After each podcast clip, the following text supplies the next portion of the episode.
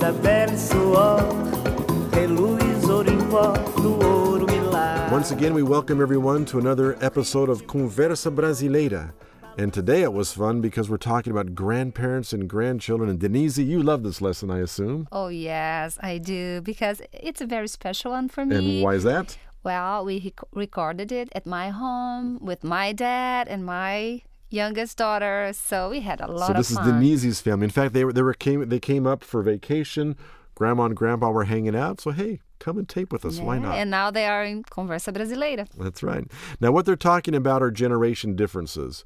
Grandpa and grandchild are sitting at the kitchen table reminiscing about games that Grandpa paid, played when he and was this is young. the best part because the grandfather talks about games I used to play when I was a child in Brazil. For example, marbles, Bolinha de gude, uh, kite, papagaios ou pipas, and spinning tops, right? rodar peão, There you soltar go. peão. And then, Vivian, you also liked it because they talked about games that little girls used to play, right? Mm-hmm. Sim, como pular amarelinha, It's uh, maybe a hopscotch brincar de casinha. and uh, playing house and those sort of things, which you relate to because you have little girls at home this very moment, probably doing the very same thing. Yeah, and having lots of fun. It's it's fun talking about those things. As you listen to this lesson, you're going to hear tons of vocabulary about these sort of games.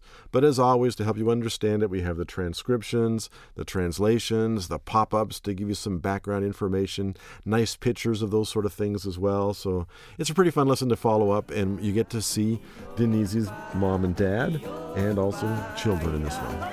A good one. Baia e ouro para